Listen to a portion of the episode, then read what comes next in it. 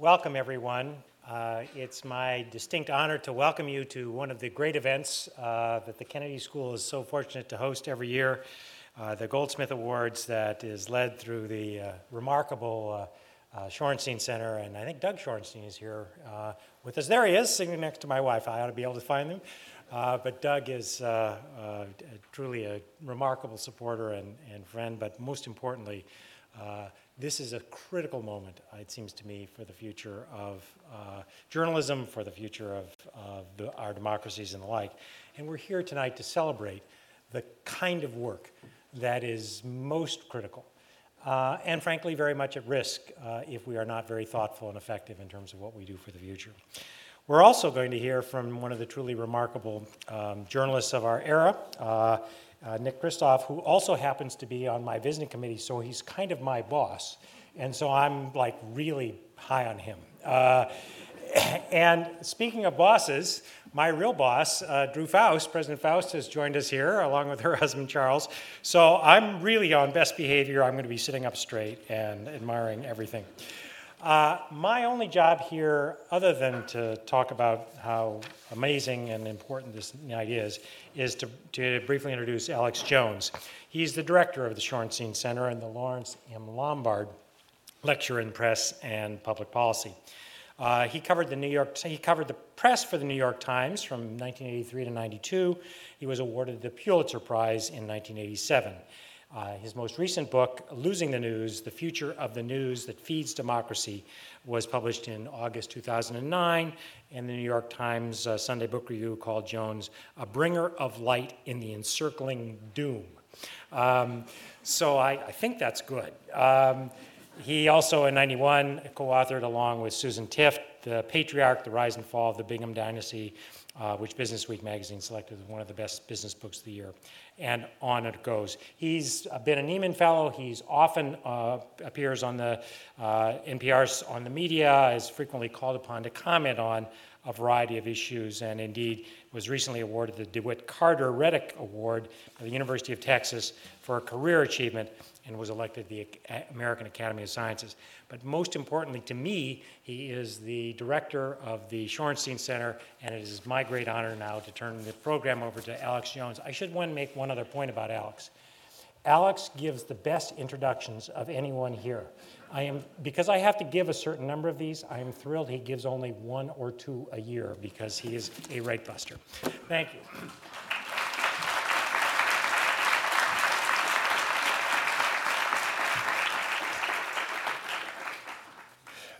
Thank you all and welcome. Um, this is, as David said, always a very happy night for the Shorenstein Center.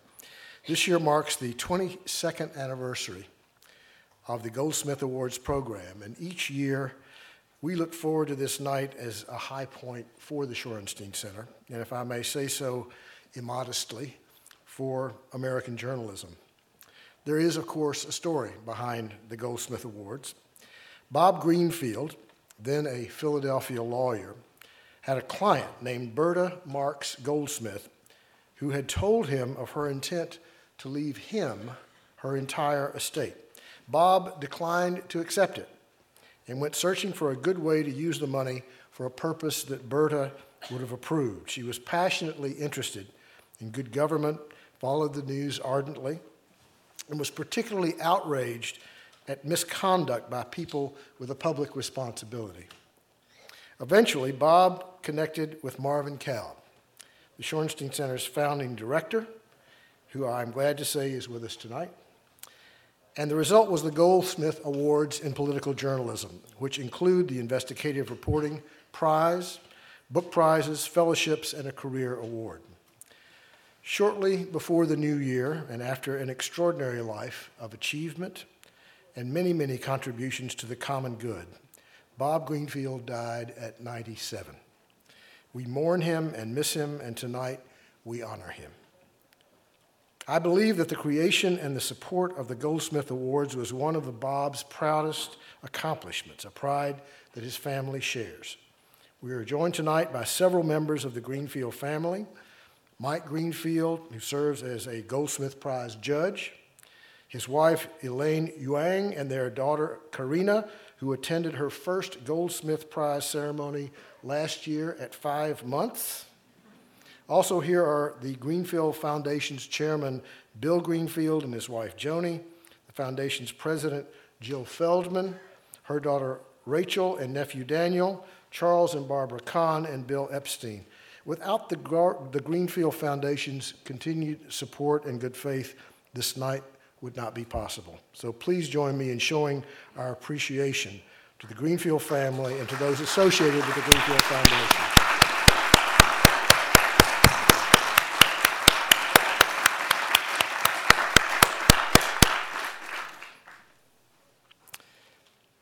I would be remiss if I did not also take the opportunity to thank the Shorenstein family for their generosity and support.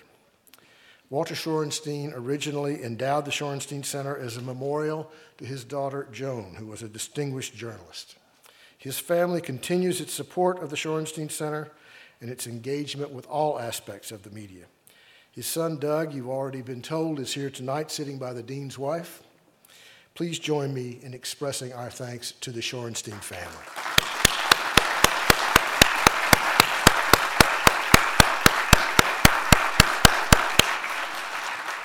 Our Career Award winner this year goes to the indefatigable Nick Kristof of the New York Times, and we should be hearing from him later. But first, the Goldsmith Prizes. The first Goldsmith Awards are the book prizes, uh, and making those presentations will be my colleague Tom Patterson, the Bradley Professor of Government and the Press at the Kennedy School.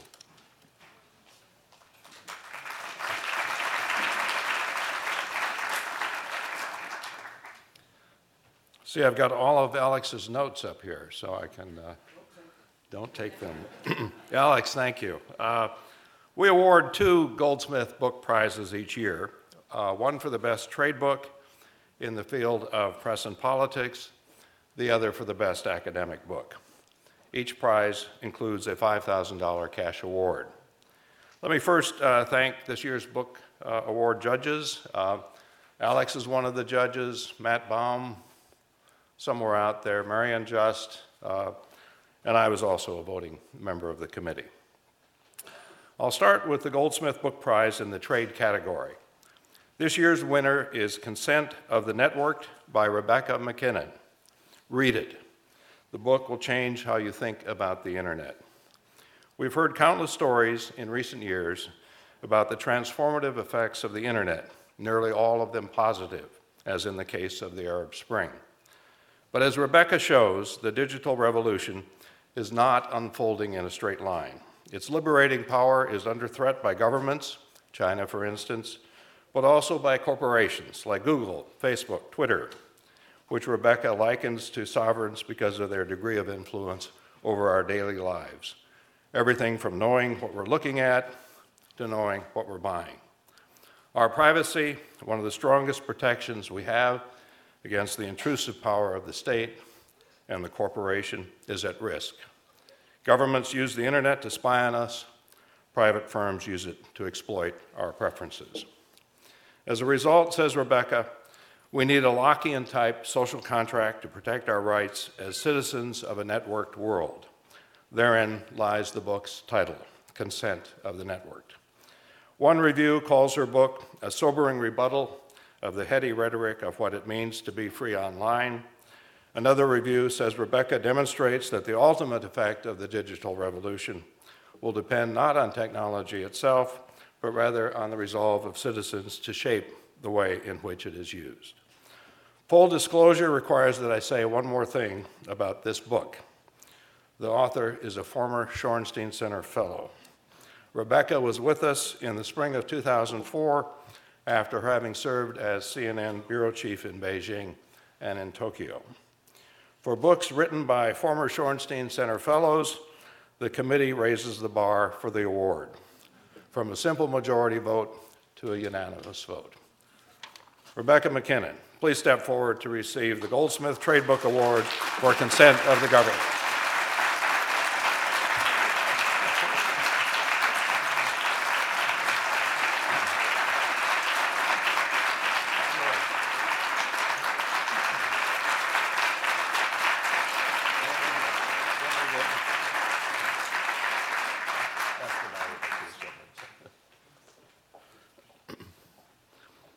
As I mentioned uh, at the outset, we also award a Goldsmith Prize in the academic book category. This year's winner is Jonathan Ladd's Why Americans Hate the Media and How It Matters. John, who is on the faculty of Georgetown University, is not a former Shorenstein Center Fellow. Uh, and we don't normally reveal the committee vote in such cases, but I thought he might like to know that, as with Rebecca's book, his was a unanimous choice. One of the most disturbing media trends of the past half century has been a sharp decline in the public's confidence in the news media. The media were once one of the nation's most trusted institutions. They are now one of the least trusted. In most surveys, they are either last or next to last, depending on how we're feeling at the moment about Congress. What explains the precipitous decline? Through surveys, experiments, and other methods, John tests a number of hypotheses. One that panned out was the rise of infotainment. However attractive soft news is to the news audience, it has contributed to the undermining of the media's credibility. Nevertheless, the major factor behind the media's declining reputation has been a relentless effort by partisan elites, mostly from the right, to weaken the media's credibility. Under the guise that the news media are politically biased, partisan elites have waged a decades long assault on the media and have succeeded to an astonishing degree. As John shows, it makes little difference whether the media are actually biased. As long as partisan elites say they are, many people will believe it so. Why does it matter? This is where John's analysis gets really interesting, but where it would take me too long to do justice to his findings. So let me give you just a tweet teaser. When people distrust the press, they tend to reject its factual claims, relying instead on partisan sources in deciding what's true and what's false. As a result, Republicans and Democrats increasingly hold different views of reality. Their disagreement over the facts has reached the point where they can barely understand what the other side is saying. Jonathan Ladd, please step forward to receive the Goldsmith Academic Book Award for Why Americans Hate the Media and How It Matters.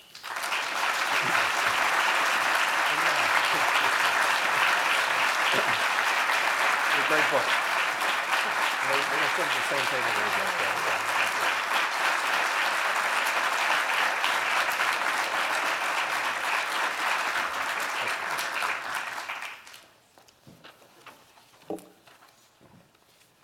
I think I left all of yours behind.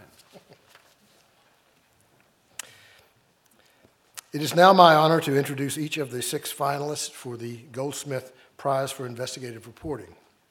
This year's competition was extremely competitive, and I'm very glad to say that. In these difficult times for journalism, one might fear that the quality and ambition of investigative reporting would be in decline, but that was definitely not the case with this year's entries. In addition to Mike Greenfield, the judges for this year's competition were Steve Jarding, a recognized expert in political campaigns and lecturer at the Kennedy School, Dan Kennedy, media critic and member of the journalism faculty at Northeastern University, Chuck Lewis, founder of the International Consortium of Investigative Journalists and professor of journalism at American University, and Laura Sullivan, one of NPR's most decorated journalists and a Goldsmith finalist in 2011. No judge is allowed to vote for any entry from his own or own organization or an affiliate of any kind. In January, after long deliberation, the judges select the six finalists and also the winner. We announce the finalists at once because part of the purpose of the Goldsmith Prize is to call attention to the excellent work that all the finalists have done and the other great investigative work that is being done, which they represent. So it is with great pleasure that I describe the six finalists, each of which in its own way was regarded as extraordinary. They will be presented in alphabetical order by news organization. Our first finalist is the Atlanta Journal Constitution's series, Cheating Our Children. In 2011, the Atlanta Journal Constitution exposed widespread cheating in the Atlanta school system. It was a blockbuster story and got a huge amount of attention.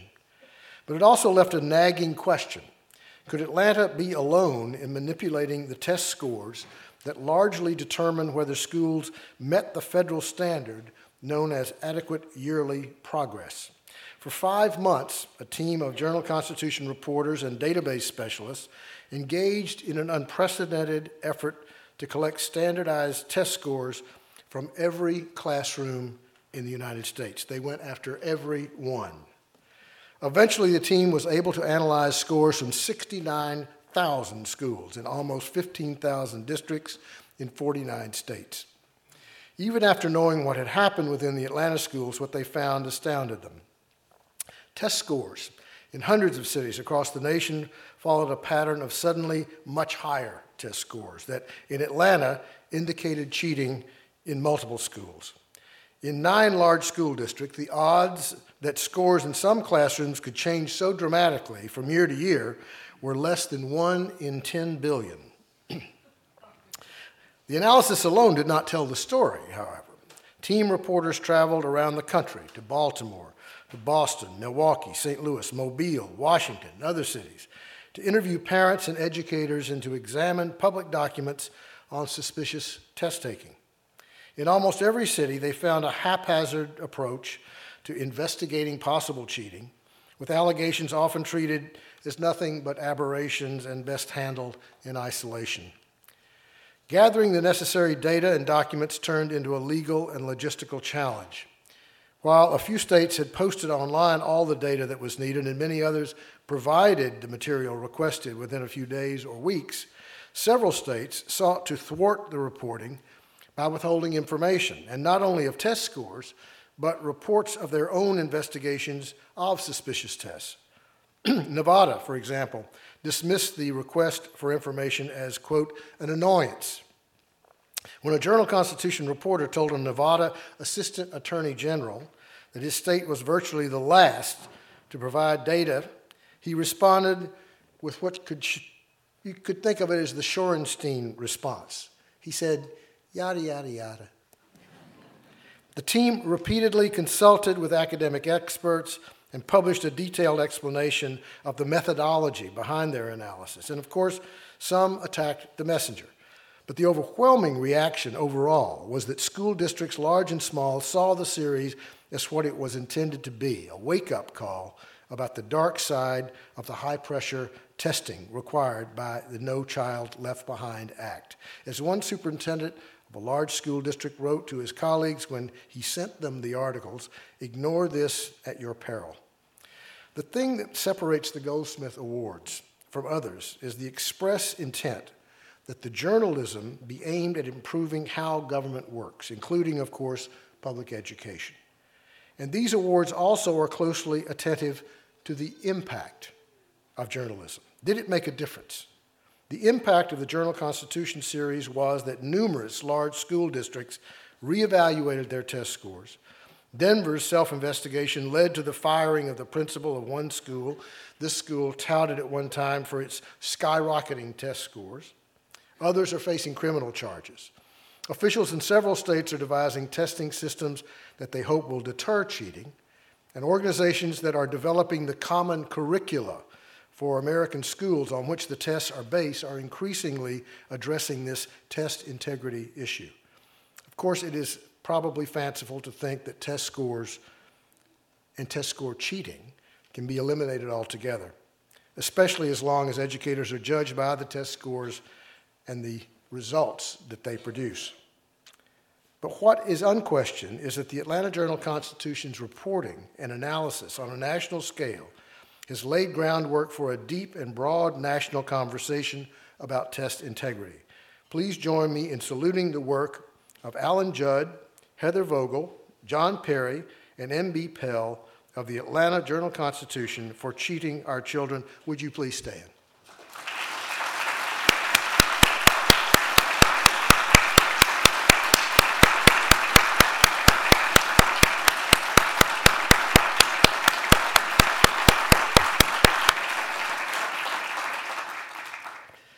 Our next finalist is the work of a consortium of nonprofit journalism organizations the Center for Public Integrity, Global Integrity, and Public Radio International in cooperation with the Investigative News Network.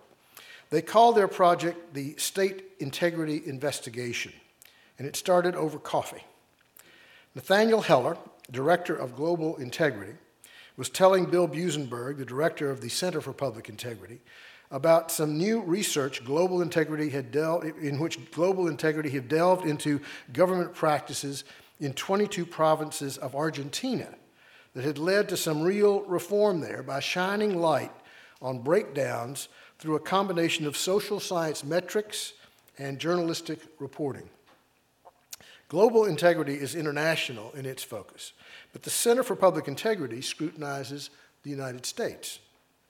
Could the same thing be done in all 50 states in this country? The media were filled with stories about corruption in state houses, but no one seemed, it seemed, had bothered to assess the accountability gaps facilitating the endless cycle of pay to play scandals and influence peddling in state capitals.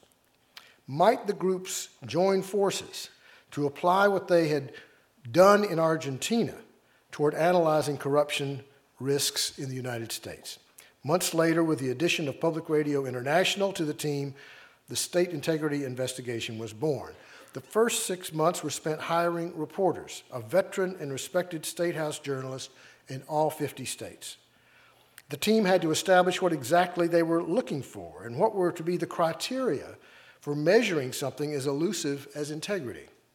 The team interviewed close to 100 state level organizations, good government groups, think tanks, and academics, and through that process came up with 330 integrity indicators across 14 categories of state government. Then, in each state, the designated journalists spent some six months reporting. Then, the writing and editing process for the 50 state overview pieces consumed another half year. All told, the team conducted 1,200 interviews, reviewed approximately 5,000 documents, in scoring a total of 16,500 indicators and producing 125,000 words of copy, copy that had to be readable and insightful and engaging. What it amounted to was an unprecedented, data driven analysis of transparency and accountability in all 50 states, which resulted in a ranking of all 50 states, accompanied by both a letter grade and a numerical score. Not a single state, not one, earned an A grade from the probe, and eight states got Fs. The reaction was massive. The New York Times weighed in with an editorial, and the project was featured in such outlets as the Washington Post, Chicago Tribune, Huffington Post, NPR. That is another aspect of this nonprofit consortium. All that they gathered was available to every news organization in the country. So, news organizations everywhere were able to use the team's reporting to spark their own integrity inquiry into the state government in which they lived. Since the report was published, the state integrity investigation has been quoted, praised, assailed, and otherwise cited by literally hundreds of news outlets. And the investigation prompted or accelerated reform in an ever growing number of states since the project was released a year ago. For instance, Delaware, Iowa, and Maine have passed laws that improve access to open records and increase disclosure requirements for lobbyists and government officials. Five additional states, California, Michigan, Ohio, South Carolina, and North Dakota, have proposed laws that would increase transparency in government, and good government groups in many more states have launched their own reform campaigns, bolstered by the work of the State Integrity Investigation. The consortium team is represented tonight by Nathaniel Heller, Executive Director of Global Integrity, Gordon Witkin, Central Managing Editor for the Center for Public Integrity, Adam Hochberg, Editorial Project Director of State Integrity of the State Integrity Investigation, and Caitlin Ginley, former Center for Public Integrity editor, and now with Media Matters for America. May I ask them to stand?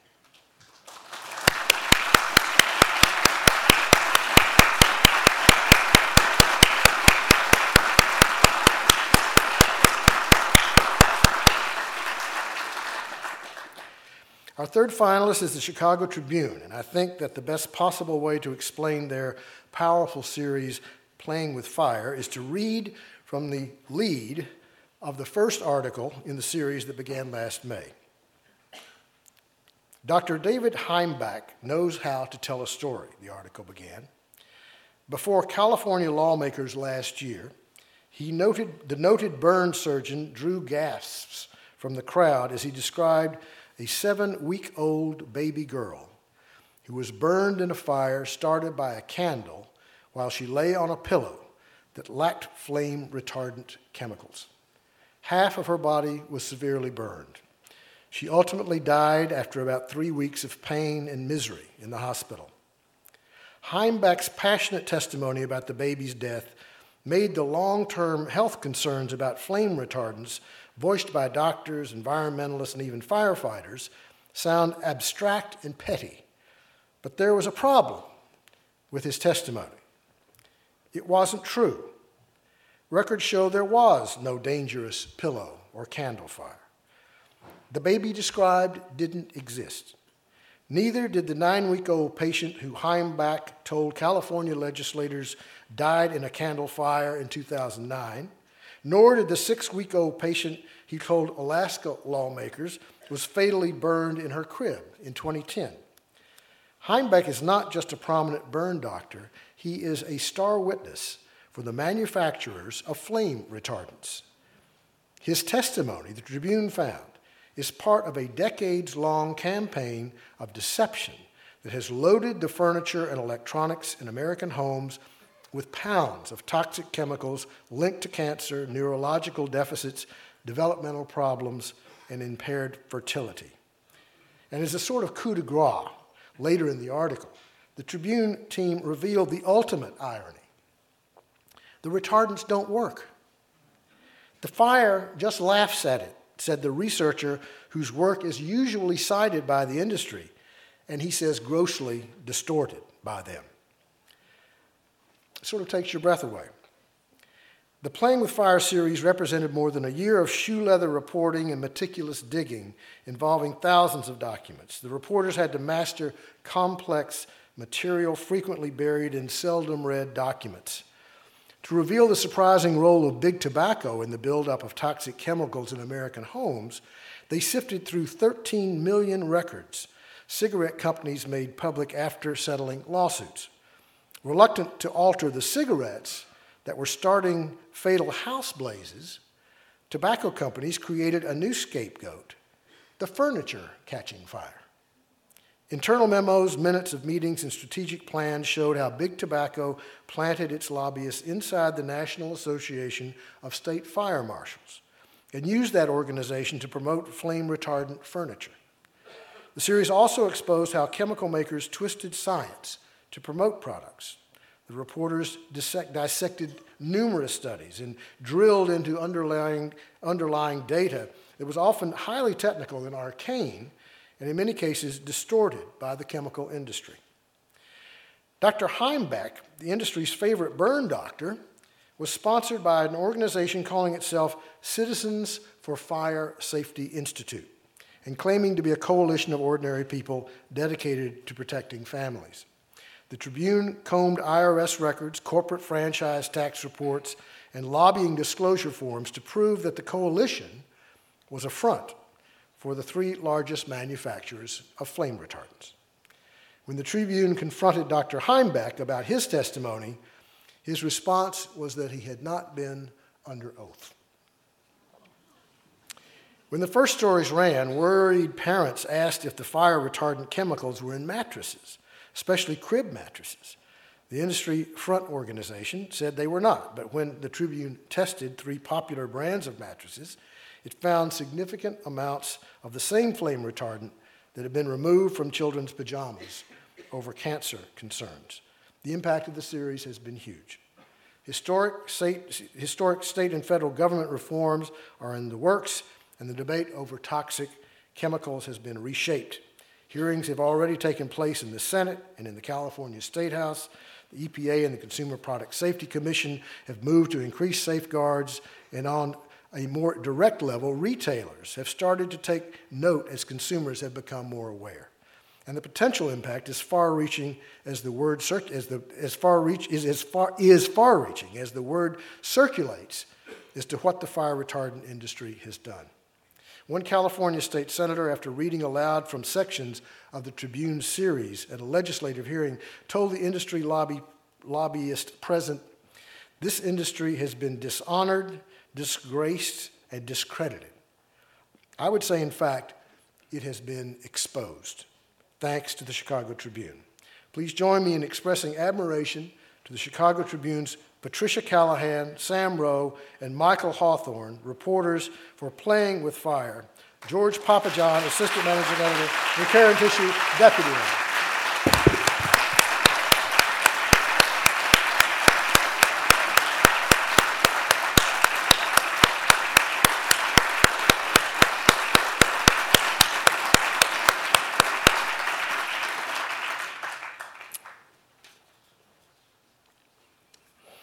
Our next finalist is the Los Angeles Times for its series, The Shame of the Boy Scouts. The Boy Scouts are much in the news today. Their policy regarding gay scouts garners front page attention. And along with that is the disquieting knowledge that all has not been as it should have been in this revered and iconic American institution. And I speak as a former Boy Scout. Two years ago, the Los Angeles Times set out to determine whether the Boy Scouts of America one of the nation's most venerable youth organizations, had protected the young people in its charge. The first step for the two reporters was to verify the existence of what was known within the most guarded chambers of the Boy Scout organization. It was known within that organization as the perversion files, a confidential blacklist dating to 1919 of men suspected of molesting boys in their care. Next, the team obtained copies of thousands of the long hidden files.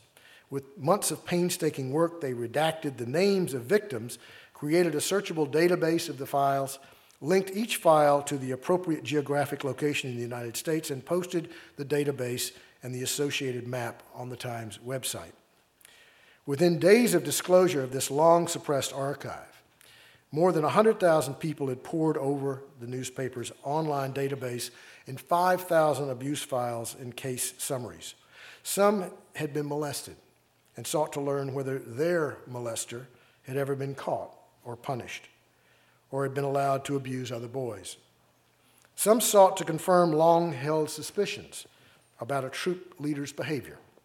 And in some cases, those perpetrating the abuse were finally forced to face consequences for their actions. For instance, a Milwaukee pediatrician was forced to surrender his medical license after the state examining board learned from the Times that he had admitted molesting two scouts.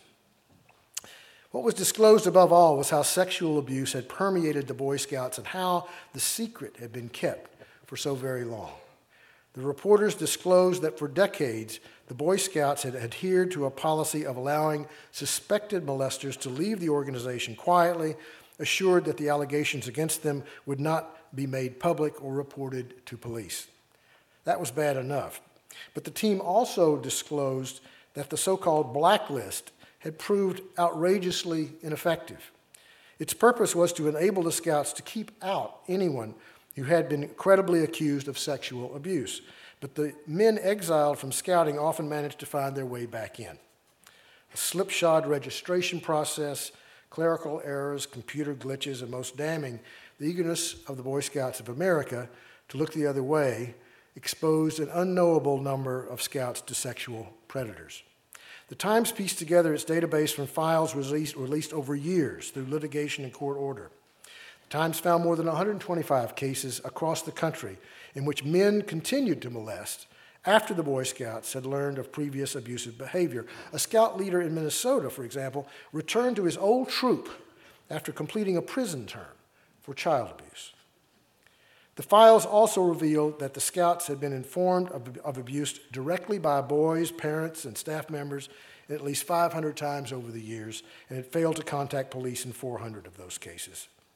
Even when the scouts did cooperate with police, the Times discovered that the organization often sought to hide what had happened from parents and the public, primarily to protect the reputation of the Boy Scouts. Not until 2010 did the Boy Scouts require all suspected abuse to be reported to law enforcement. To protect the organization from legal liability, the Scouts had deliberately chosen not to study and learn from its own archive, this perversion file, which was one of the largest databases ever assembled on the sexual abuse of children. The Times did the analysis that the Scouts could have done years earlier and found simple and clear red flags that could have been used to screen volunteers and keep likely abusers out. The main impact of the Los Angeles Times investigation, aside from giving former Scouts an invaluable body of knowledge, has been the move by the Boy Scouts of America to launch a comprehensive review of the files and to, and to promise to report to law enforcement any cases that had not previously been disclosed. Please join me in recognizing the excellent work of reporters Jason Felch, Kim Christensen, and editor Julie Marquis of the Los Angeles Times for the shame of the Boy Scouts.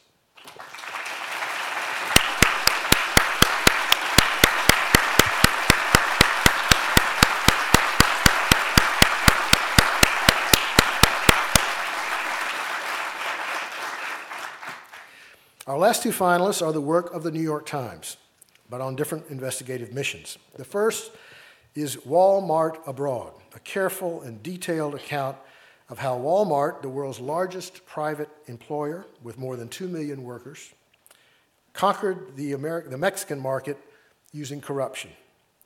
And the investigation further revealed that Walmart's topmost executives in Bentonville, Arkansas, knew about it, feared exposure, and tried to sweep the truth under the rug, but were thwarted in that effort. The Times faced two huge challenges. First, it had to penetrate the secret precincts at the top of Walmart to discover and recreate what had happened. And there was no hope of cooperation from anyone inside Walmart. And in Mexico, the challenge was to demonstrate that bribes had been paid even though no one would admit to receiving them. The investigation began, as so many do, with a tip. David Barstow, the Times reporter, learned that a former Walmart de Mexico lawyer had contacted the company executives in Arkansas and told them how, for years, he and his bosses had used systematic bribery to obtain zoning rulings and construction permits that allowed Walmart to win domination in every corner of Mexico. There were hundreds of suspected of suspect payments, in total more than $24 million. Walmart began its own investigation, but within months, when the inquiry began to bear fruit, the company's leaders shut it down. No doubt they believed the matter would quietly end there, and it would have, but for David Barstow. The Times obtained hundreds of highly confidential Walmart documents and an amazing trove of memos and emails. Barstow interviewed the key players here and in Mexico. Before he was through, he knew more about how Walmart dealt with this episode than Walmart did. He was able to piece together the hidden corporate drama with all its machinations and power plays of an internal investigation Walmart's leaders feared could cripple it as it expanded through Latin America and around the world. And he then found the smoking gun. He turned up Walmart memos documenting that its investigators, its own investigators, had in fact found powerful evidence that the whistleblowing lawyer was right. There was, the company's own investigators told their superiors, reasonable suspicion to believe that Mexican and U.S. laws have been violated. But Walmart never notified law enforcement officials in either country as they were required to do. The Times also did the shoe leather reporting that Walmart could have done, should have done, but elected not to do. Barstow traveled through Mexico with a Mexican reporter, Alejandra Xanic von Bertrab, tunneling into databases and filling in filing cabinets of local bureaucracies that govern construction permits and zoning issues. They discovered how, in city after city, Walmart had paid bribes to win approvals that the law did not allow. Perhaps the most blatant exposure of corruption was when Walmart bribed its way around regulation after regulation to build a supermarket in the shadow of the ancient pyramids, one of the most venerated places in Mexico. There it was, the bribe for a crucial last minute change in a zoning map, the payment for a traffic permit, the payment for the blessing of the Institute of Archaeology and History, the organization that is the official guardian of Mexico's cultural tra- treasures. And finally, the bribes to the mayor for the all important construction permit. The store opened on schedule in time for Christmas shopping.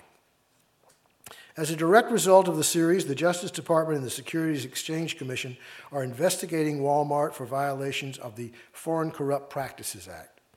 The revelations brought an abrupt halt to a growing movement to ease up on the act's anti bribery enforcement.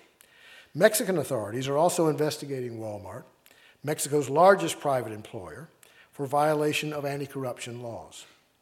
When Walmart got wind of what the Times was doing, the company hurriedly reopened its own investigation, and in November, Walmart disclosed that it was examining possible violations of the anti bribery law in China, India, and Brazil, three of its primary markets overseas.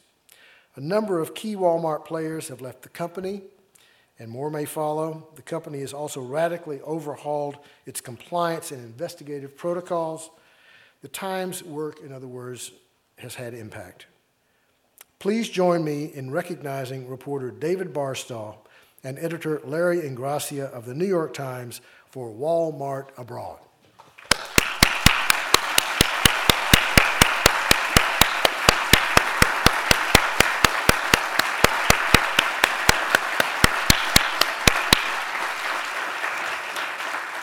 I, have just looked at my former colleagues at the New York Times, and I think we got the editors mixed up, did we?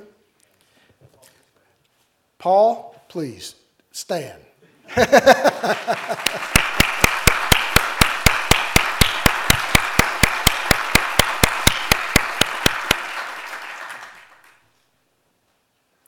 Our sixth finalist, also the New York Times, was an investigation of a very different sort. It is called the I Economy. The series began with a simple question Why doesn't America make cell phones? Any cell phones, the most ubiquitous consumer product of our time. And what does that omission say about how technology companies, and especially Apple, conduct business? To answer those questions, the Times had to overcome a huge obstacle. It had to penetrate a company so obsessively secret that it refused to give Times reporters any interviews or access to any of the company's operations. That, secretly, that secrecy is strictly enforced. Apple employees know that speaking to a reporter without permission is grounds for termination. Nevertheless, the Times reporters managed to unearth more than six dozen Apple insiders willing to speak. To find them, the Times built a database of hundreds of current and former Apple executives and contacted each of them. Through many, though many immediately hung up, enough were persuaded to talk that a detailed portrait of how Apple operates could be drawn.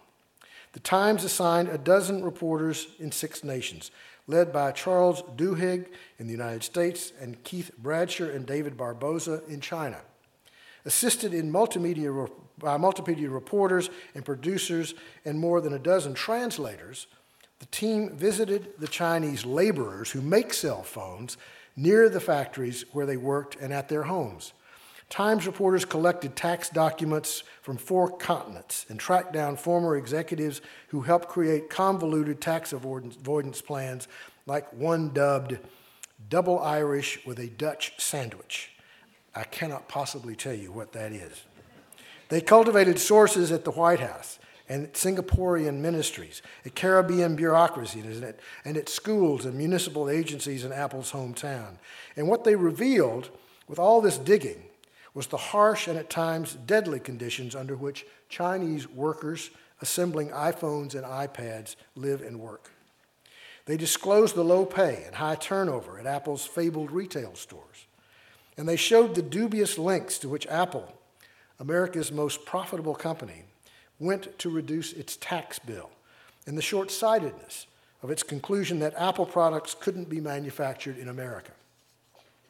Apple Inc., with its enormous profits, messianic founder, and wildly popular products, many no doubt in pockets and purses in this room tonight, had become a company with an image so above reproach as to not be accountable.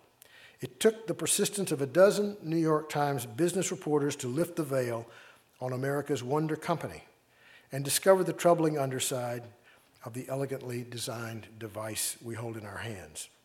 As a result of this, more than a million workers at the Chinese factories that make Apple iPhones and iPads got a 25% raise. Their working conditions vastly improved after Apple's supplier plants were open to outside inspections for the first time. Apple tripled its corporate social responsibility staff and reached out to advocacy groups that it had once rebuffed. It publicly identified its suppliers for the first time. Some 30,000 employees at Apple got raises of up to 20%, and Apple announced it would invest $100 million to manufacture some computers in the United States.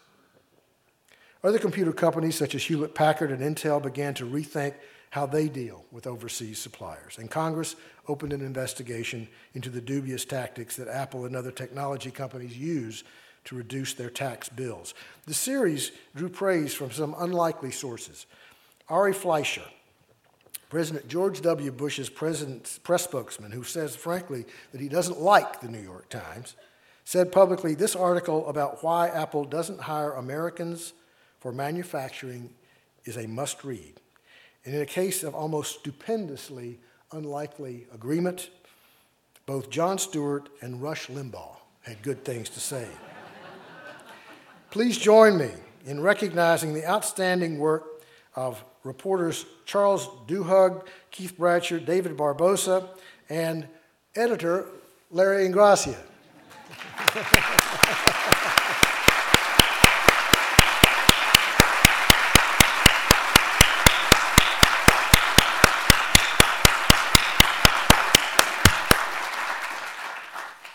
It's now time to announce the winner of this year's Goldsmith Prize for Investigative Reporting. The prize comes with a $25,000 cash award for the winner and $10,000 awards for the finalists, thanks to the generosity of the Greenfield Foundation.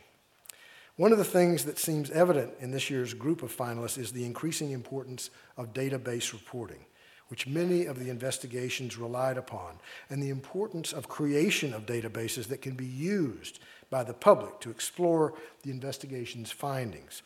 That will surely only increase.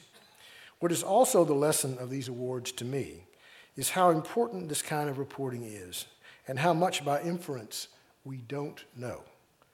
The Goldsmith Awards are intended to inspire and encourage others to do the same.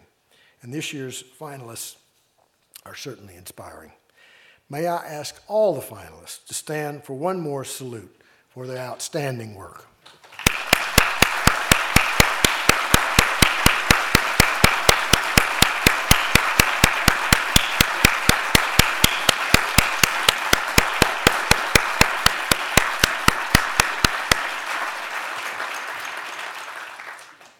And now the winner. This year's Goldsmith Prize for Investigative Reporting goes to Patricia Callahan, Sam Roe, and Michael Hawthorne of the Chicago Tribune for playing with fire.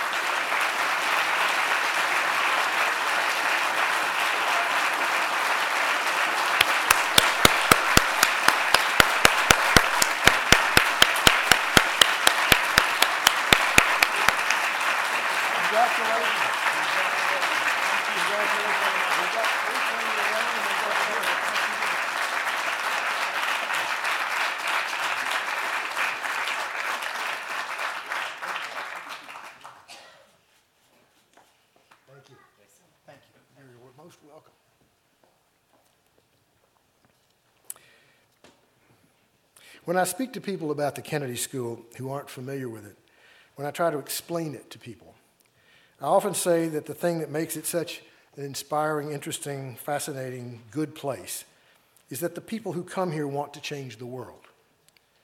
Changing the world, of course, is a tall order.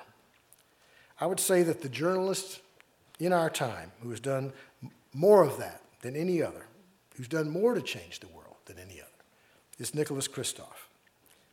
How to make the difference, how to make a difference in the world, in fact, he has told me just before we came out here, is the topic of his new book. How very appropriate.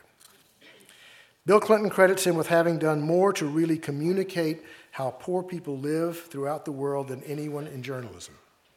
His work on child mortality in the developing world is credited by the Bill and Melinda Gates Foundation as being instrumental in helping direct that remarkable couple toward global health as their philanthropic focus.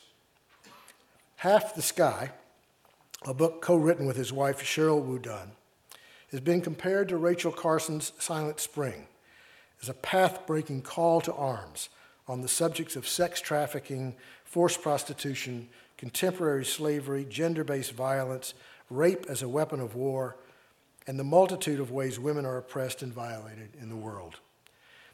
By the way, yesterday, Nick and Sheryl launched the Half the Sky game, which, if you play it on Facebook, raises money to help victims like the ones they wrote about. Nick was early to seize upon the web's potential. He blogs, he tweets, and so forth. Now he games. Mm. Archbishop Desmond Tutu has bestowed on him the title Honorary African for shining the spotlight on neglected issues in Africa. Jeffrey Toobin of CNN and The New Yorker was a Harvard classmate of Nick's. As he put it, I'm not surprised to see him emerge as the moral conscience of our generation of journalists I am surprised to see him as the Indiana Jones of our generation of journalists. He is reported from more than 150 countries, including most of the worst places in the world as measured by their level of danger and distress. He has inspired not only his colleagues, but a new generation of journalists with his Win a Trip with Nick competitions, in which college students who are journalists vie to join him on reporting missions. Since starting the competition in 2007, he has taken his young partners to Rwanda, Eastern Congo, Sierra Leone, Liberia, Niger, and many other places, and my guess is that Mali may be next. Even the producer of the 2013 Oscar for Best Picture of the Year took notice. Ben Affleck said Nick was a cross between Mother Teresa and the James Wood character in the movie Salvador. I was going to explain that to you, but Nancy said no, not by, it's too. so, who is this guy? His father was a Polish American immigrant who came to this country after World War II and married a girl named McWilliams. His parents were longtime professors at Portland State University in Portland, Oregon, and he grew up on a sheep and cherry farm that the family also owned. He arrived at Harvard in 1978, having never seen it, a self described country hick but one already passionate about journalism from high school. He put in many hours at the Crimson, was Phi Beta Kappa, graduated in three years, won a Rhodes Scholarship to Oxford, and then took a first in law at Magdalen College. He went to work for the New York Times in 1984, where his work has earned him two Pulitzer Prizes one with his wife for international reporting and one for commentary. He is probably, not surprisingly, not only on not only David's boss, but after a fashion, Drew's as well. He's on the board of overseers of Harvard. What has made his career so very extraordinary is that the things he has chosen to explore have almost always been the ones that have great human suffering at their core. Nick Kristof is a moral journalist. He sometimes shames us, he always inspires us. I am proud to introduce the 2013 winner of the Goldsmith Career Award, Nicholas Kristof.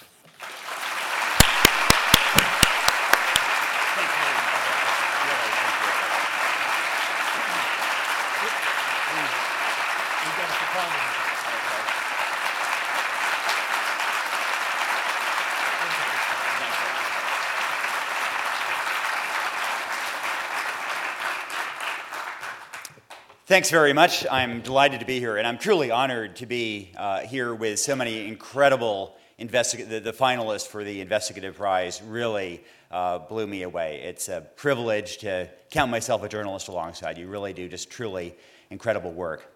Um, and I should also say that it's also always a pleasure to come to the Kennedy School. I know so many people here, so many great friends. Although I must say, every four years I always have to make new ones because you kind of flush out a group as they go to Washington uh, to, to run the country.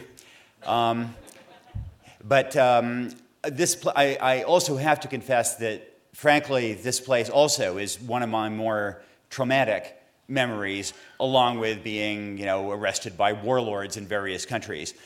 Because five years ago, I came and I was giving the commencement address here.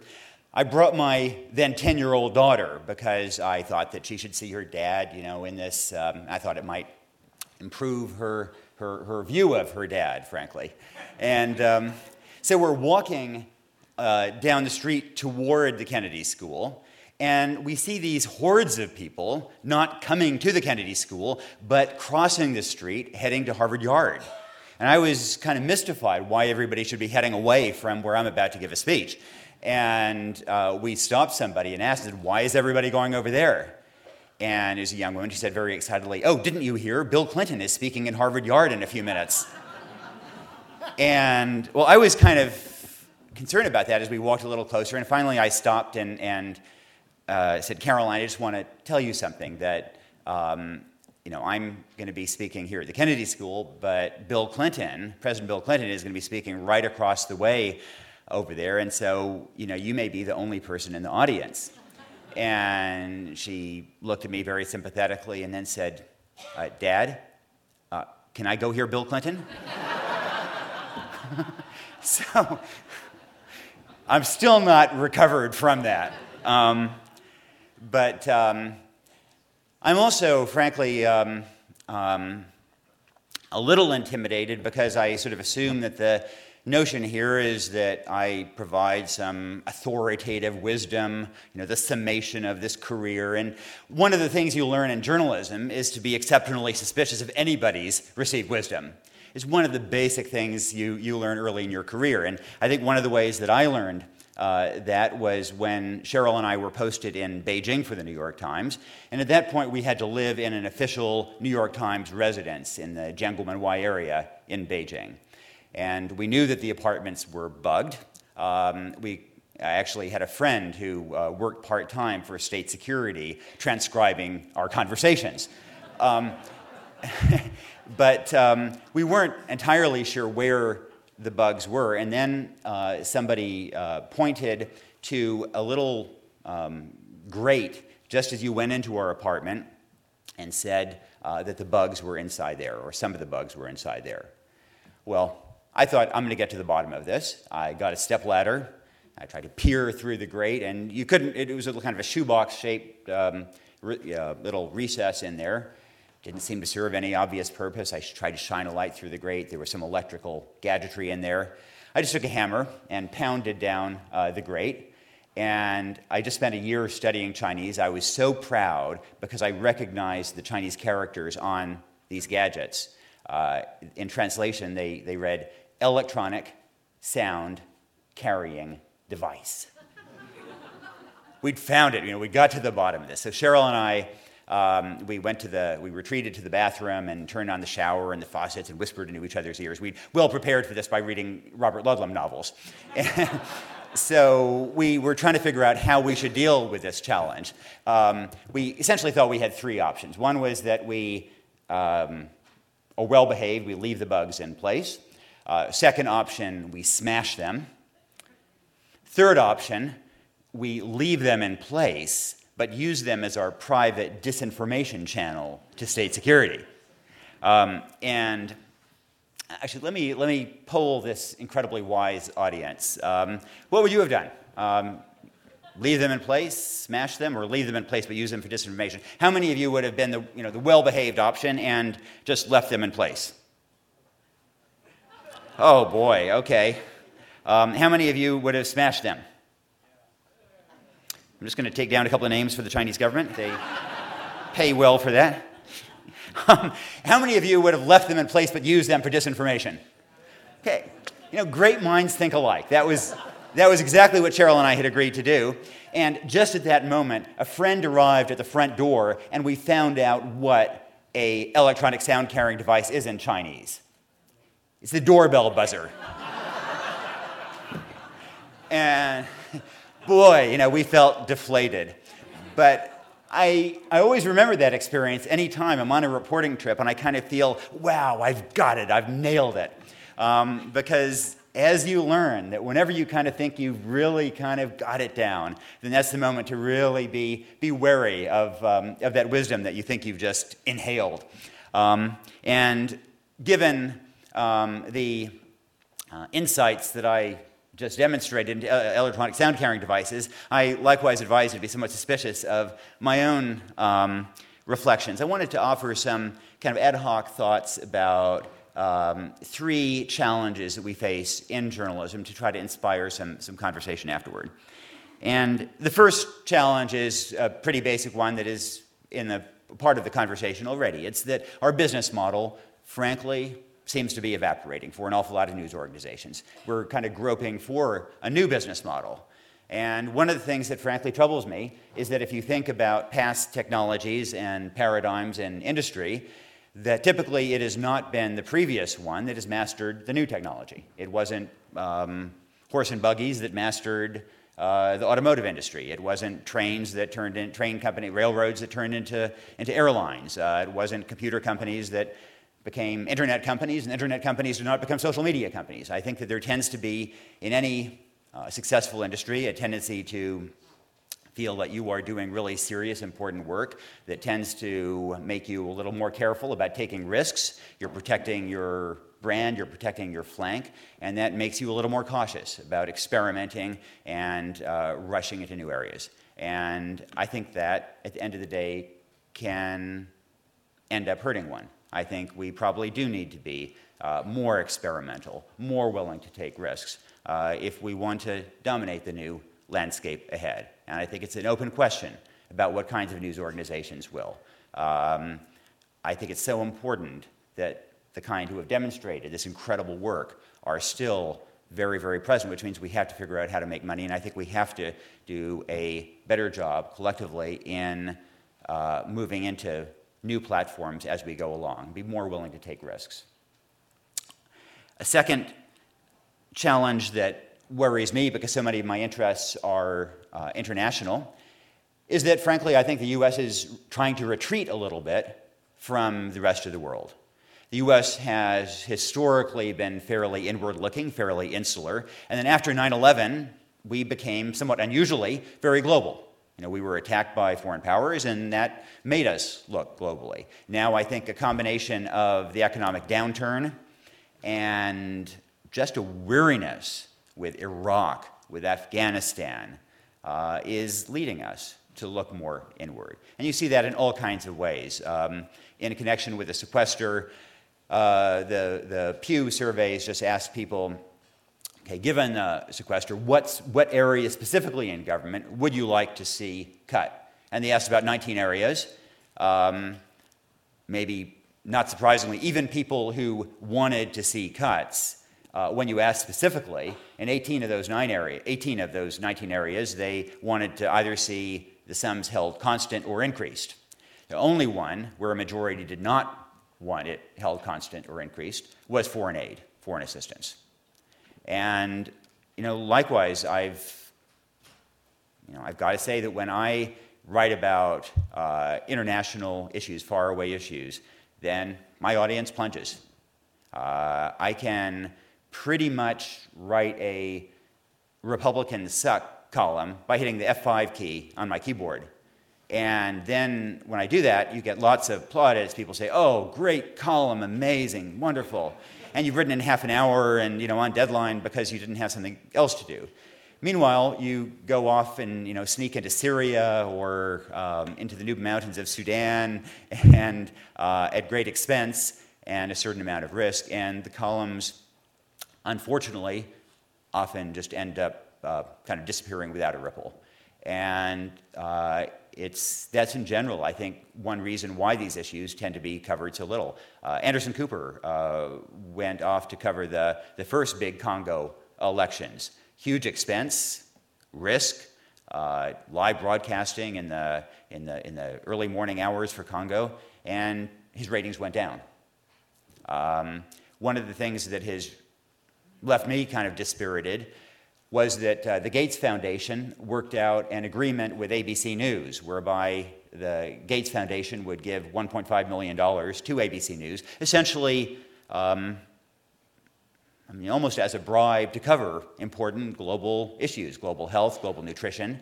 Um, and it was cover their expenses. And in some ways, it worked really well. There's some great reporting came out about that, really important reporting.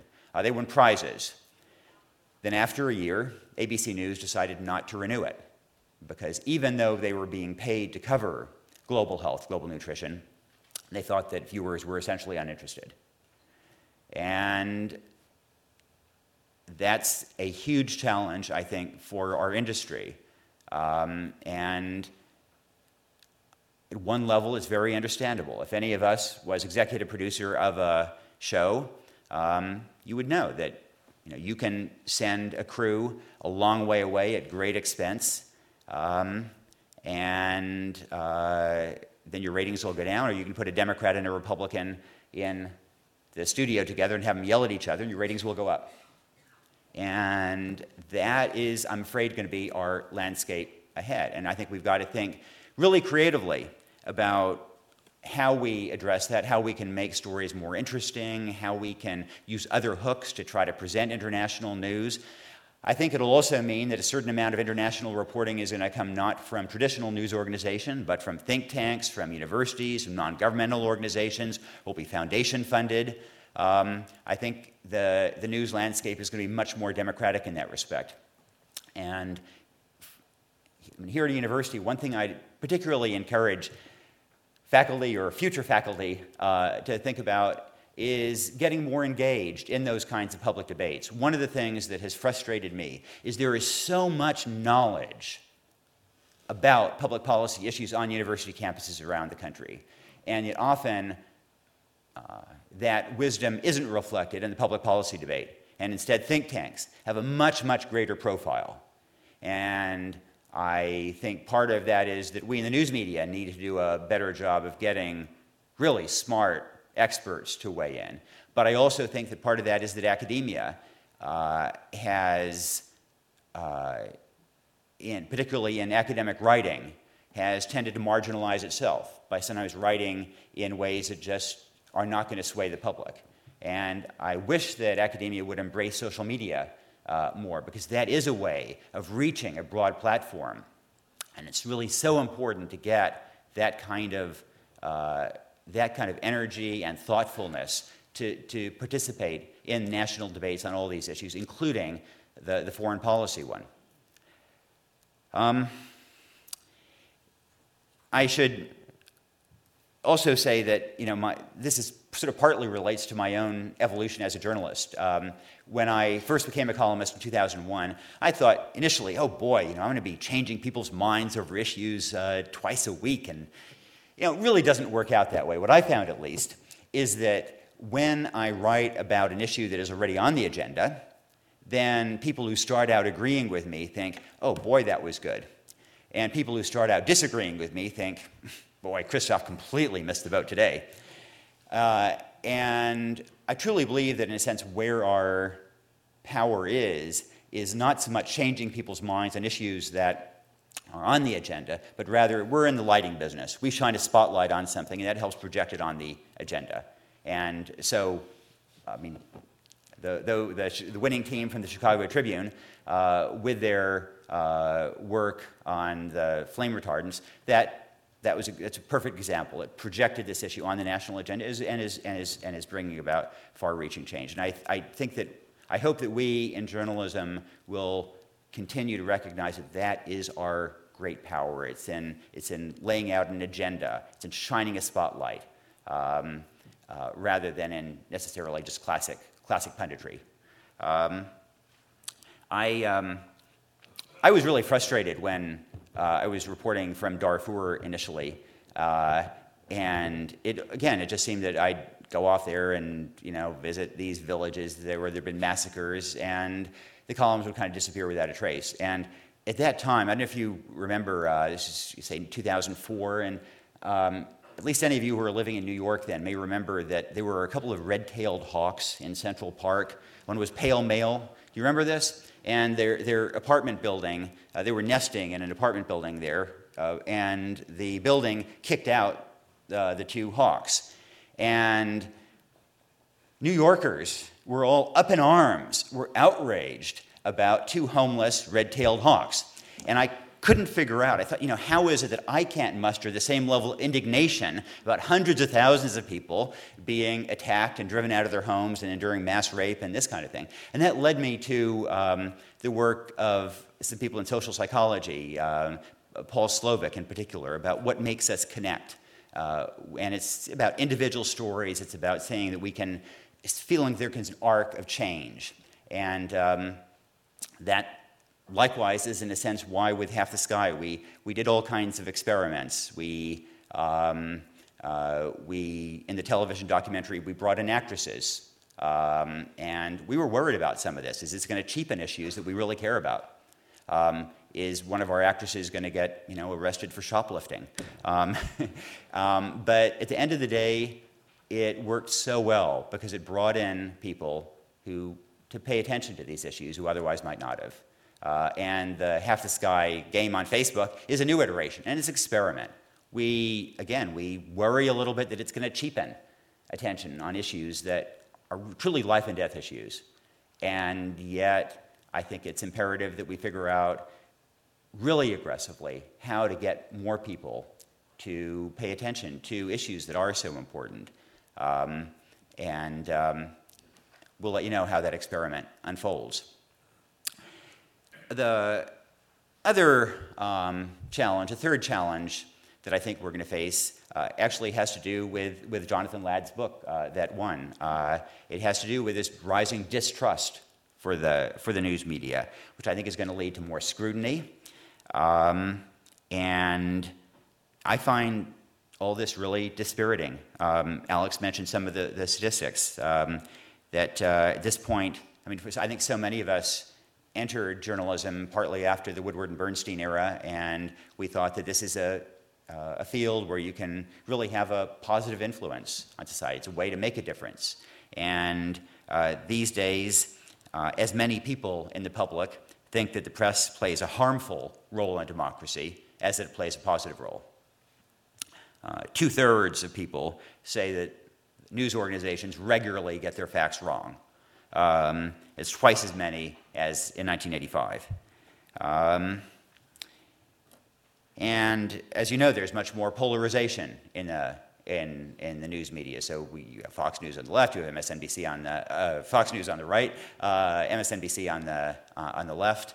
Uh, and I think that also creates a certain risk for the public, uh, for all of us, that we self select our news sources. Nick Negroponte at MIT years ago talked about the danger of people through the internet getting their news sources through what he called the daily me. And I think that is kind of the direction that we're going. We're, we're all able increasingly to uh, find out information sources that will confirm our biases instead of make us question them. And um, um, given human bias for trying to do that, I think that is a, a troubling issue for, for democracy as a whole.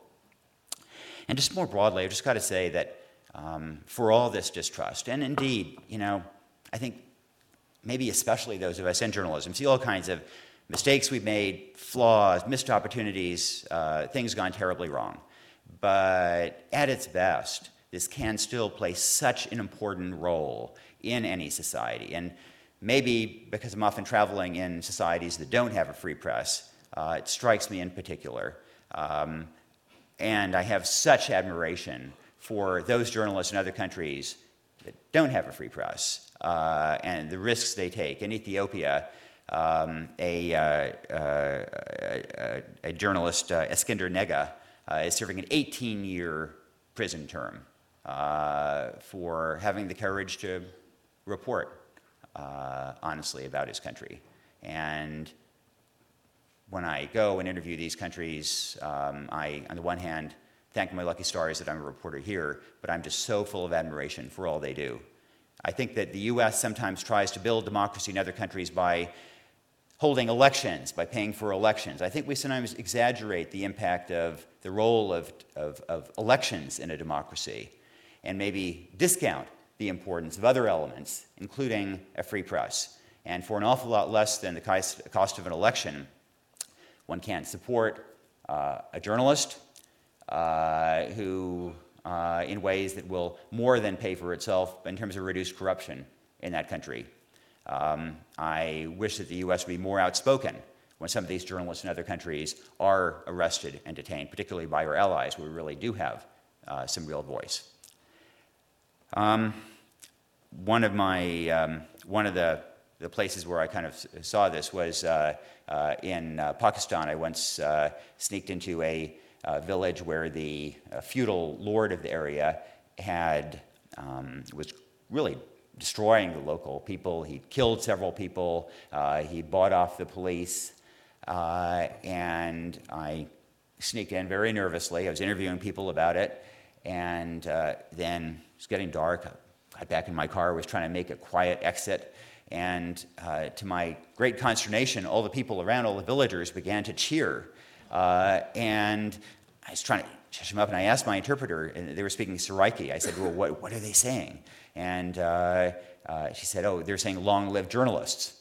And, uh, you know, on the one hand, boy, I wish we could hear that a little more in this country. On the other hand, um, uh, um, you know, it, it, in, in places, I think, like that, where um, uh, where journalism sometimes doesn't uh, reach the field, then you really do see, see what is missed and what the power there.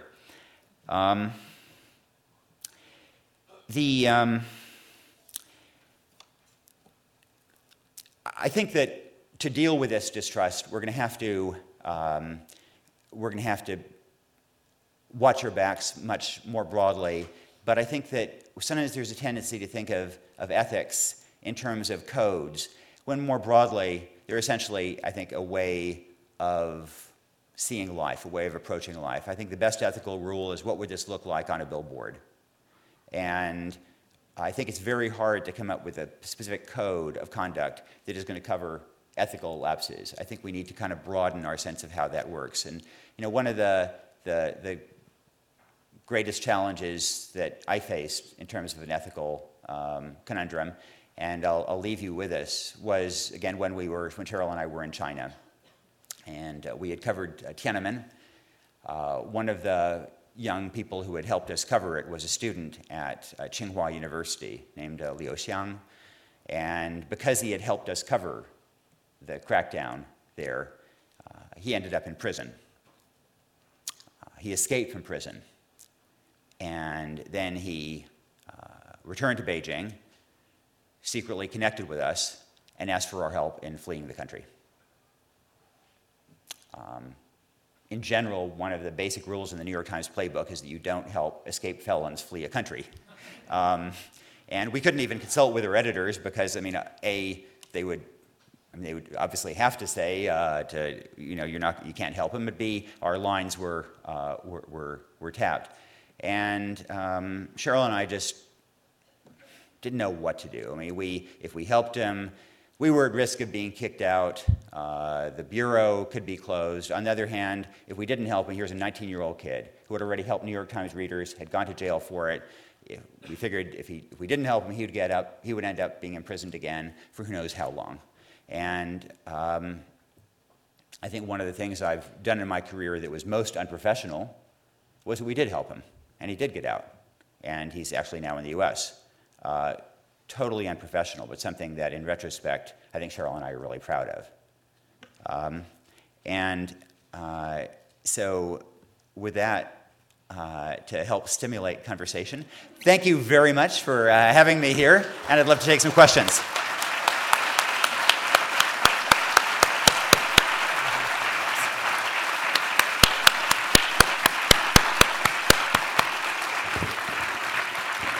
Nick, uh, Nick has agreed to take some questions. There are microphones here, here, and up there, and so forth.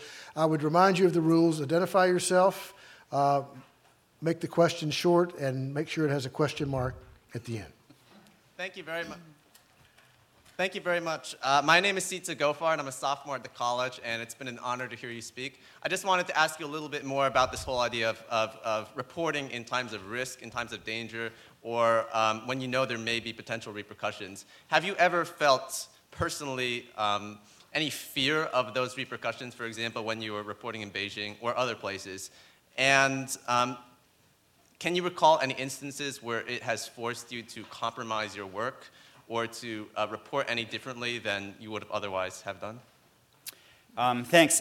for the question, I mean, it's the, I mean, the truth is that I spend much of my time abroad uh, in total fear, uh, and it constantly forces you to change your reporting because there are all kinds of places you can't go.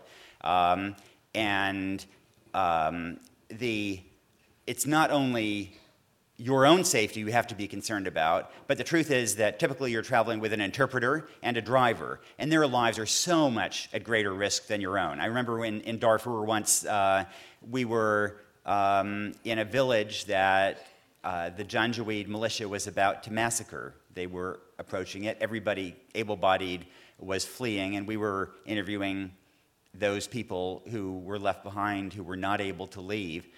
Uh, and my interpreter uh, finally said at one point, Look, they're, they're going to be here very shortly. If they catch you, you have commercial value. They can ransom you. Me, they're just going to shoot me right away. And he was right, and we left.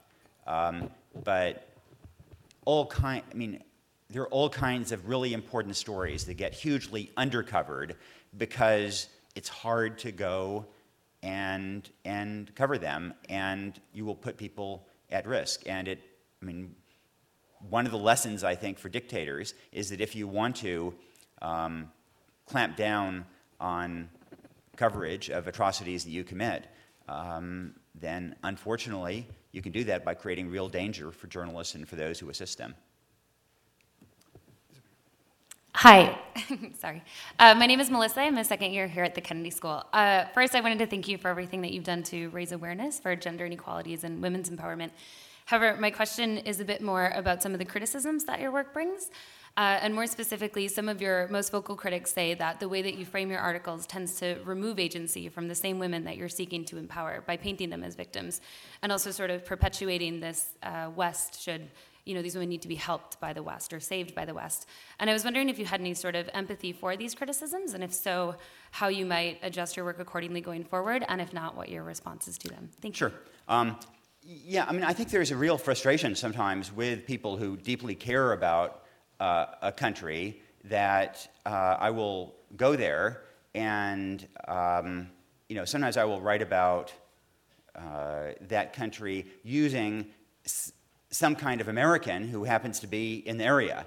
Um, and uh, so, um, uh, for example, in the case of uh, Eastern Congo, I, have written about it many times, the most lethal conflict since World War II, as you may know, um, rape capital of the world. Uh, one of the stories that I did about it was uh, through the kind of the lens or through the, about the work of Lisa Shannon, who's a student here there. And I in many ways, this is profoundly unfair. Um, there are so many Congolese doing extraordinary work. Um, but the reality is, I want to be read. And if you only have, uh, I mean, already my readership for that column is dipping, I don't know, 50%. If you only have Congolese characters, unless you can, uh, sometimes you can find some truly amazing person, or it'll be a Congolese who will have that, who will serve as that bridge uh, but otherwise, um, if you don't have some kind of a, an American connection, uh, then far more people are going to read it, are going to write their member of Congress, are going to get engaged. And essentially, that's, that's why I so often uh, have those characters. It's to a sense that that is the power to make a difference. Same reason to bring celebrities along on those videos. Um, and um, they're, they're I, I have plenty of sympathy for those critics. I, I think it's perfectly valid. Um, but I also think that if you want to have impact, then you have to be creative about trying to figure out ways of telling that story. Yes, up here. Hi, my name is Eliza. I'm a sophomore at the college, and as a member of the forum committee, I'd like to ask a question submitted to us through Twitter. How, if at all, do we encourage news consumers to diversify their media choices beyond polarized sources to limit media bias? Boy, I mean, it's a great question, and I wish I knew. Um, I, um, you know, and I think it's just deeply embedded in us. That's kind of how we, I think we all, um, we all want to reach for news sources that we think are reasonable, which means those that completely reflect our own biases. Um, and I think it's, uh, I think it's really, I mean, it, it worked pretty well in the old days when you had, in the US, the tradition, the, the, essentially the journalistic tradition was um, that uh, AP and the wire services needed to market themselves to both Republican and Democratic newspapers in the 19th century. So, kind of the new standard became being fairly neutrals for business reasons. Uh, these days, uh, business reasons are such that there is a real market for um, a political point of view. And I think that once that is available, then it is really hard to encourage people to turn to others, except um, by just encouraging them that in the same way you, you know, want to take a run or uh, eat broccoli or Brussels sprouts, you should um, I mean, that's, uh, that's how I view the, the Wall Street Journal editorial page as, you know, a, kind of a hard workout or a, a Brussels sprouts, um, that it's good for me. Um, and I, I, you know, commend uh, it to you in that, in that regard. Hi, my name is Alex Remington. I'm a second year Master's in Public Policy student here. Thank you so much for coming. Um, public service or accountability journalism is often described as a public good. Uh, but it's a sort of a unique public good that's largely provided by for profit corporations. As uh, Jonathan Ladd's book uh, documents, this notion of trusted media is something of historical anomaly.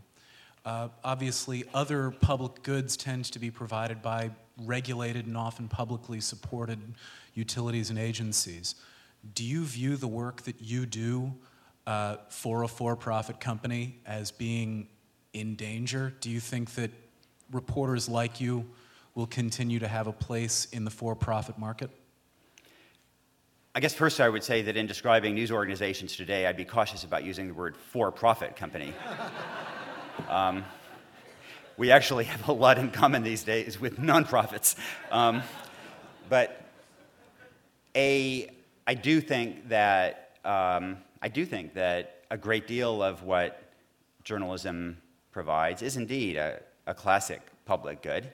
I think that there are going to be, I mean, I think there are going to be all kinds of creative ways that we figure out how to pay for uh, this kind of journalism and for other uh, solutions journalism, which also I think is really important, but that doesn't have a, a, a, a huge market. Um, and I think that um, you know, foundation support, for example, may be an element uh, of that. Uh, you know, you have ProPublica, you have other examples that are doing really interesting uh, work along those lines. But we, um, but I think that there, I don't see an inconsistency with a um, for-profit company or an aspiring for-profit company, uh, you know, providing a, a important public uh, good in that respect. If they can pay for it. If they can figure out how to pay for it. We'll take two more, yes. Hi, my name is Ben Bolger. Um, I, I, think by the wonderful examples tonight, we see that the print media still is a really key driver of deep investigative journalism. And you, were, you began your comments today by talking about newer forms of social media. Do you have hopes that these newer forms can actually support sustained, sustained deep investigative journalism, or do you think there's something really special about the traditional print form that really can't be replicated in newer forms? I think that's a really important question, one we don't really know the answer to. But, and um, I mean, the Huffington Post, for example, has done very good work on veterans. I think there are some kinds of reporting that really do have an audience and, um, and that uh, can be either loss leaders or can have a, a you know, broad support. There are other kinds of reporting that I think traditionally news organizations did because they regarded it as important. They regarded it as kind of a duty, and um, it it didn't have an audience and probably never will. I think reporting on a lot of um, state capitals, for example, on city council meetings, uh, providing real accountability on local and state government is something that is incredibly important to make democracy work. And I think that it's hard to see how you would get um, people passionately interested in that. And reporting on faraway problem. I mean, these, you know, the, the ABC News, this thing I said about global health and global nutrition. I think that it, there's so much going on in that world. It is so important. And, yet uh, I, I think it's really hard to figure out how to cover that in a way that is going to build an audience. And news organizations now care so much about uh, their audiences as they're fighting to fighting for their lives. So I think some of these things are really, really going to be tough. Last question. Hi, my name is Sue Wang. I'm a first year at the Kennedy School. So, as someone who's followed your column, blog, and Facebook page for years now, um, I would love to hear, um, given that unfortunately there is no shortage of um, social injustices and um, great challenges, what tugs at your moral conscience in choosing what to report on? And how do you decide the topics that seem to be a flashpoint for you that you write something on versus other things like Darfur, where I know you covered quite extensively? Um, you know, I wish that I ha- could offer you kind of a clearer formula, but really the truth is that very often it's not so much a rational choice, but just something that really just gets me based on an initial uh, reporting trip. The first time I went to Darfur, I never would have imagined that I'd end up going there, I think 11 or 12 times in all. Uh, but, you know, that first trip, um, seeing uh, these, seeing these villages where people had been massacred, um, where there had been mass rape, these orphans, little orphans. I mean, it, it, it, it's hard to put that out of your mind. Uh, sex trafficking is another. I happened to do one story uh, back in 1997, and I just could not. I went into a Cambodian brothel, and here are these two girls, 14 and 15. Uh, they were locked up in there. If they tried to escape, the police would have handed them right back there. And it felt exactly like 19th century slavery, except these two girls are going to be dead of AIDS in their 20s. And you know, I'm sure they are now dead, those two girls. But that makes me kind of want to go back. In uh, I must say that I do look for stories that have kind of broader resonance, but that aren't illuminated. Because you know, if, if what I have is a spotlight, then there's no point in shining it on something that is fully lit up. It works much the best if it's on something that people are not paying adequate attention to.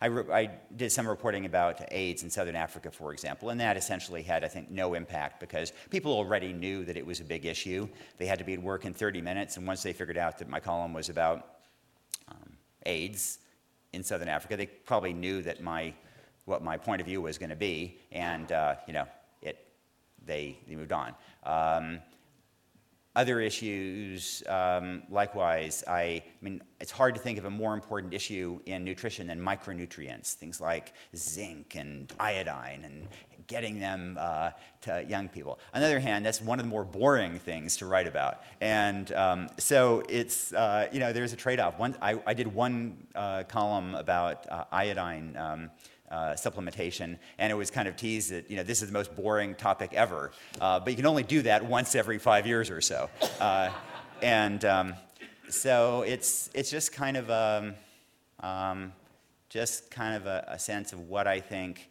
you know, I can, what is important, not illuminated, and what I can get away with boring my readers with on that week. Thanks very Thank much. You,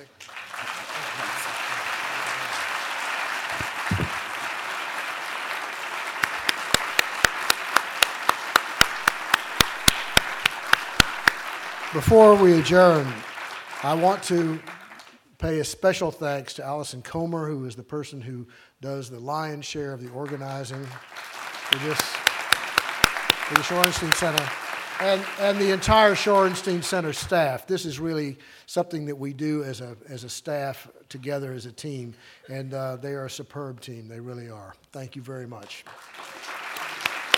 Um, Tomorrow uh, at 9 o'clock in Allison Dining Room at the top of the Taubman Building, we will have a, an hour and a half uh, colloquium uh, about investigative reporting with representatives of all six of the finalists who will talk about what they did and how they did it, the problems they ran into, and so forth.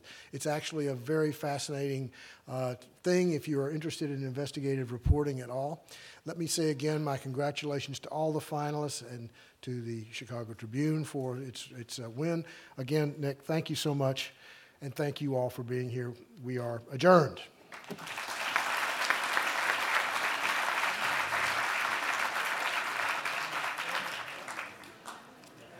That was excellent.